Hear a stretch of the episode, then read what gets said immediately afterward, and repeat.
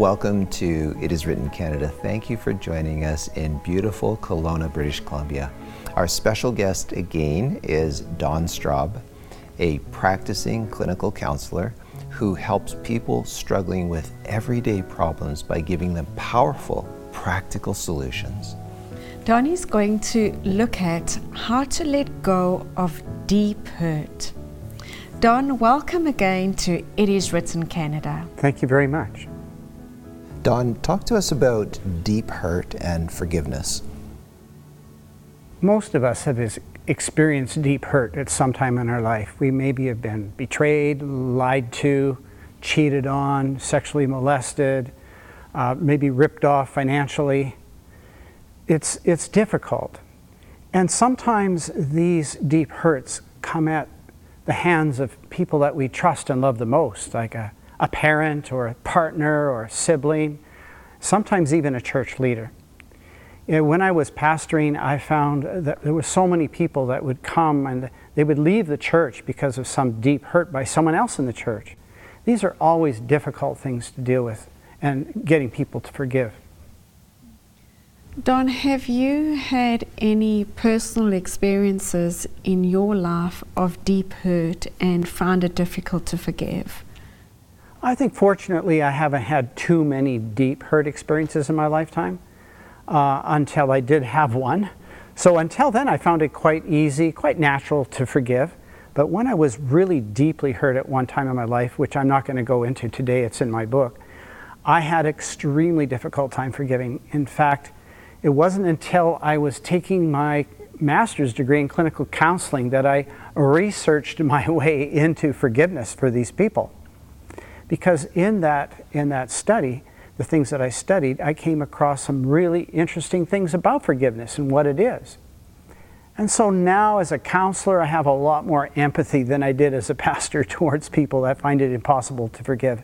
And now, as a counselor, I help them to forgive because it actually is the cure to many of the mental illnesses, such as depression and anxiety and even bulimia, anorexia. Isn't um, it just a, a, simple decision that we make? I mean, the Bible tells us to forgive, so it's kind of a command. So we make the choice and then we forgive. It is a choice. But what I learned was it's not that one step choice that so many of us as Christians think. It's actually a process. It's a journey. It's a process of letting go. Uh, and and it's a, it takes sometimes years to finally get towards the end of that process. We're not God. We're not perfect. We don't perfectly forgive and just instantaneously. It is a process, often a lifelong process. Why is it so difficult for some people to forgive?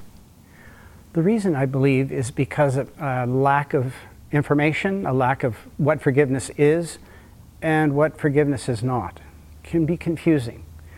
I learned about forgiveness in a deeper way through a psychologist by the name of Robert Enright. Uh, Enright, who was around in the 70s doing research on forgiveness, started this process. He even founded the International Forgiveness uh, Organization, which actually has annual conferences, if you can believe it. I think a little bit of history would be helpful here because there seems to be and has been historically kind of a rift between religion and psychology. It's because it, when psychology started, it started by people by Sigmund Freud. And these early psychologists were very anti religion. They would say that religion was the cause of almost all mental illnesses. And so, obviously, Christians distanced themselves from the world of psychology. But somewhere in the early 70s, uh, psychology became more of a science, like the other sciences, in which people would do double blind studies to see exactly what did help people and what didn't help people, right? And that's where Enright came into play during the 70s. And during those years, they did some research and discovered this that those people who believe in an accepting, loving, non judgmental God had the least amount of mental illness.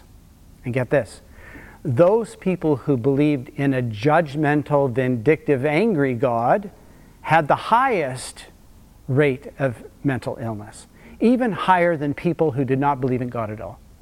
So it's really important for us to have a clear picture and understanding about the character of God. And that's what I love to share with people wherever I can. So Enright went on and he developed uh, some scientific ways of studying forgiveness. I'm not going to go into detail here. I do more in my book. But basically, when you do scientific studies, you have to have what we call an operational definition. That way, you can measure forgiveness. So, he had to come up with a definition of forgiveness that could be measured. To keep it short, basically, he measures forgiveness through a person's thoughts, feelings, and behaviors towards the person that injured them. And by putting this into a numerical system, he can measure forgiveness before therapy and after therapy. I do this with a lot of my clients. I will, I will measure their level of forgiveness using Enright's instrument before we do the therapy, and then after the therapy, do it again. And their forgiveness goes up, and their mental health issues go down. So it's quite, quite amazing, and quite scientific. You need to know that most of my clients do not come to me with a Christian background or any faith at all. And yet at the same time, I can use forgiveness therapy. Enright discovered that every world religion has a concept of forgiveness.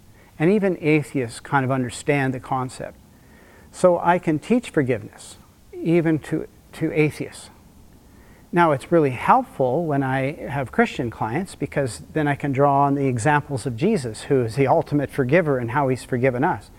But with others, I, I don't have that advantage. But I can still help people forgive and through that process find healing with their problems. So, Don, what is Enright's definition of forgiveness? I'm going to read that uh, from my book here because it's a very technical definition. Enright basically says it this way Forgiveness is a willingness to abandon one's right to resentment, negative judgment, and indifferent behavior toward the one who unjustly injured us, while fostering the undeserved qualities of compassion, generosity, and even love toward him or her. Oh, that's a lot to take in, Don. I wonder if you could please um, break that down for us. It is a lot. So let's kind of take it like this it's a willingness. And that comes back to the idea that it's a choice. It's our free choice to forgive or not. What we're doing is we're choosing to let go of anger, resentment, uh, judgment, all of this stuff even though we have a right to be angry. Remember, anger is an appropriate emotion when there's an injustice. The problem with that is that it's, it's an action signal to protect yourself or those you love in the moment, but years later it serves no purpose anymore. So even though we have a right to be angry, we choose to let go of our anger towards the person that injured us. And then that's only halfway. The other half says, and move towards love, compassion, generosity to this person, even though they don't deserve it. And when I think about that, isn't that kind of what God's forgiveness is? Really, He has a right to be angry. There's an injustice, right? It's very normal, it's very natural to, it's appropriate to be anger, angered at injustice. But He chooses to move from His anger towards forgiveness, love, and compassion. But God, God does it naturally and freely, spontaneously, even, because that's His character. I use a metaphor. Let's say that over here on this side of the street is a house. And this is the house of anger and bitterness and resentment and rumination and, and revenge, thoughts of revenge. And this is where I'm living. I'm living in this house. And it's not a comfortable fun place to live. It's a very painful place to live. On this side of the street is another house. It is a house of love and compassion, generosity. This is a beautiful place to live, a wonderful place to live. If I choose to live in this house, then this is my choice to live with this pain. But I can choose to move from this house into this house But like anybody who knows when they move houses, it's not a snap your fingers. Wouldn't it be nice? Boop, pictures on the walls, everything in the cupboards, just like that. It doesn't work that way. I move into this house one box at a time, maybe one piece of furniture at a time.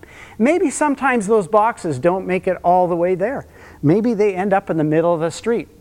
The street represents a neutral place. I'm not angry, but I'm not really loving or compassionate either, right? The ultimate thing of forgiveness is to move from this place completely to this place. Now, like I said, that is a process, sometimes a lifelong process, but it's a wonderful process. But here's the truth I have the key to that house. The key that unlocks my prison, sets me free, and opens up this house. Forgiveness is that key that I hold. But Don, don't you have to tell the person that you are forgiving that you have forgiven them? No, you don't really, because it's not about that person. It's about yourself. You're the one carrying the pain. You're the one letting go of the hurt and the pain. This person might be dead. They might be living somewhere that you can't even find them. They, they may not even think they've hurt you, or they may be glad that they've hurt you. So it's about you letting go of your own pain, releasing yourself from your own prison. This is where I think we need to talk about what forgiveness is not. Now that we've looked at what it is, moving from anger to love, what is it not? Number one, it's not forgetting. You know, people say forgive and forget. You can't forget, that's impossible. Number two, forgiveness does not condone, excuse, justify, to say it's okay, not at all. If, if it was excusable or justifiable, you wouldn't need to forgive. Uh, the next thing is forgiveness does not mean you can't have justice. Absolutely. If, if someone has raped somebody, we, there needs to be justice. We need to keep this person away from society so they don't go hurting someone else. You see, sometimes we can have forgiveness and justice. Sometimes we can have forgiveness and mercy. So mercy does not always have to go hand in hand with forgiveness. Now, with God, it seems to go hand in hand. He has forgiveness and mercy for us. Forgiveness is also not trusting. That's a whole different process. Some people can't be trusted. Some people are too dangerous, too toxic to, to trust. You have to earn trust. Trust has to be earned. So you don't have to rush back and start trusting this person. No, you don't. They have to earn that, and that takes experience over time, and that may never even happen. And the last thing is that forgiveness is not reconciliation. Now, reconciliation is a wonderful thing. It's, it's another thing, though. It's, it's, a, it's separate from forgiveness. In fact, before you can reconcile, forgiveness has to be the first step. But reconciliation may not happen because some people are too dangerous, too toxic to build a relationship with. Some people don't want to have reconciliation. It takes two people working together to work on this reconciliation process. So, Don, is there anything more that you can tell us about you as a counselor facilitate this whole process of forgiveness with your clients? Yes, you see, there's a whole lot more to forgiveness than just the simple act of forgiving. Remember, we're talking today about deep hurt, deep hurt. So what it's complicated because when people are hurt, that means they've been possibly deeply traumatized. And like in previous episodes, I've talked about how core wounds are the root of all the shame and, and, and the, the anger and, and our self defeating behaviors or sins, right? So I want to heal the whole person. And, it's, and so I titled that iceberg model, like it's in my book, it's titled Freedom Through Forgiveness. Because forgiveness has to do with dealing with the trauma, also dealing with the negative beliefs that we come to believe about ourselves, the lies that we come to believe about ourselves due to this act of trauma, and the shame that we carry, letting go of that shame. So it's a process. So we have, as a trauma counselor, I have some very special therapies that I use to heal trauma. And then, of course, that therapy actually changes a person's feeling belief simultaneously. Like I said, I had very much difficulty forgiving some people that hurt me deeply. And intellectually, and the best I could up here, I did forgive and let go of my anger. However, in addition to that part of the hurt, I carried this trauma in my body. So if I would meet one of these people or go into a building where they were also there, my heart would race. I would get triggered and I would feel pain in my body. It's that memory playing in my body. I couldn't get rid of that. Well, someone told me about a trauma, trauma therapy and a, and a counselor here in Kelowna that could help me. And I went to that person, and within minutes, it was gone. And I said to myself, Don, you got to get trained in this type of therapy. And four years later, I was able to get the training. But it was an amazing, it was just amazing to not just forgive, but to, to, to lose that pain in my body, that trauma pain. I think a little illustration might be a little better for people to understand. Like, let's just say that I am in a car accident, and the car accident was caused by another person who broke some rules of driving. It was their fault, so to speak. And let's say that during this accident, I injured my back and I have now a permanent back pain. So the first thing might be to forgive this person, but that might be extremely difficult to do. I'm suffering the, the consequences of this person's act. So, but I teach and I help my clients to forgive. But in addition to that, there's the back pain. That I can't help with. Most of the time, that's something that the doctors and you know, other professionals work with. But as a counselor professional, I can work with another aspect. Let's say not only do I have the back pain from that accident, but now I have a fear of driving in a car. It's just too much for me to get into a car. My heart races, I sweat, I, I hang on for dear life. It is painful to ride in a moving vehicle because of that trauma. Well, this special trauma therapy that I can put people through erases those feelings, basically neutralizes them, and people can ride in a car again and not feel that way. So it's more complicated than just forgiving when it comes to counseling and trauma and hurt, deep hurt. Don, we are, we are told that, that God forgives us. How come it's so difficult for some people to really believe that? It is true. You know, we can even know in our heads that God forgives us. But in our hearts, we can't forgive ourselves. Until I came across that in my research, taking my master's in counseling, I never thought about self forgiveness. I never thought it was a thing. But it is a thing.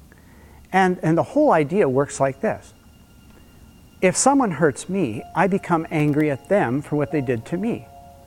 And my forgiveness lets go of my anger towards them, and now I'm free of that anger, and I have love and generosity for this person as a child of God. But what happens when I hurt somebody? Oh, I know God forgives me, but I can't forgive myself. So what am I doing?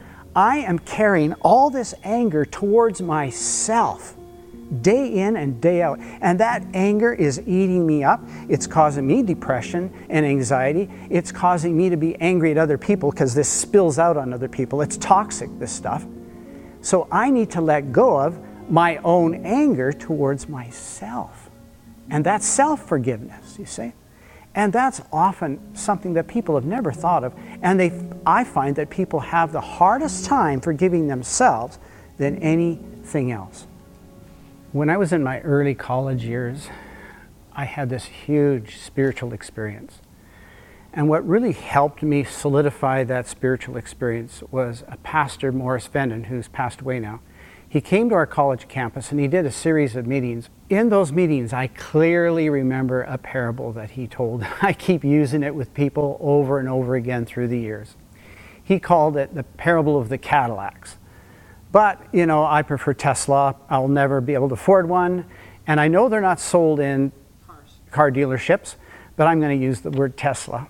So let's just say that one day I'm reading the newspaper and there's an advertisement and it says, five free Tesla will be given away to the first five people through our doors Monday morning. And I go, wow. So I take my sleeping bag and I go down to the dealership early in the afternoon the day before and I plant myself at the front door. Next morning, I'm awake and I'm the first one to go through that door, and my Tesla is in my hands. And then I start looking at who the other four people are that are going to get a free Tesla. And lo and behold, I know these people. Whoa, there's some real hypocrites, terrible hypocrites in the community. And I start thinking about those hypocrites, and the angrier I get, the more I think about them, the angrier I get. And I say, if that's the kind of people they're going to give a free Tesla to, I don't want one. And I pick up my sleeping bag and go home.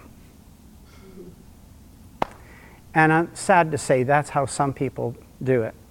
They focus on the hypocrites in the church.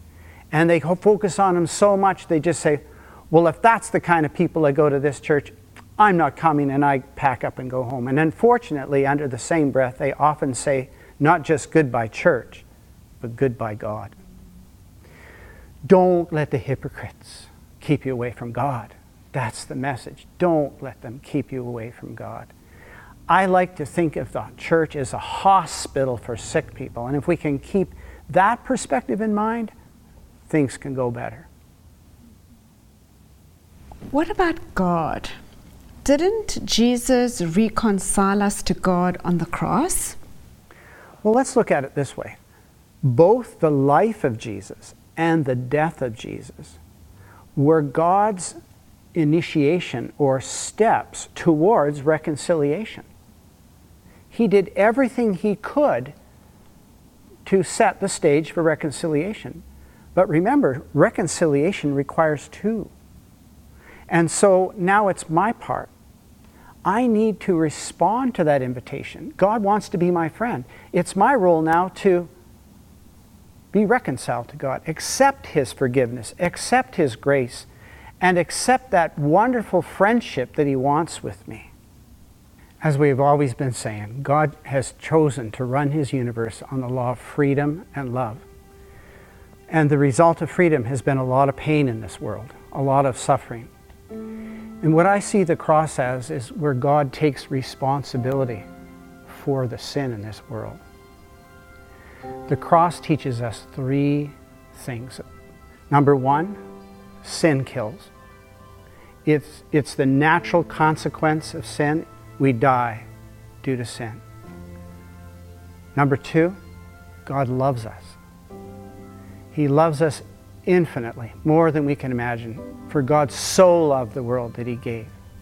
And three, the cross teaches us our value and our worth. We are worth the life and the death of God Himself. That's how He values us. Now comes reconciliation. Remember the life and the death of Jesus was his way of initiating this process of friendship and reconciliation. Now it's our choice. Takes two. Our choice to enter into this friendship, to accept his salvation, to accept his friendship in this relationship. You know, theologians have had arguments for years over a single word in the Bible. One word, it's only found in one place, and it's the word atonement. And it's really not that hard to, to understand. The spelling is at one meant. Atonement is God's design for us to be at one with Him again, to be reconciled, to be at one.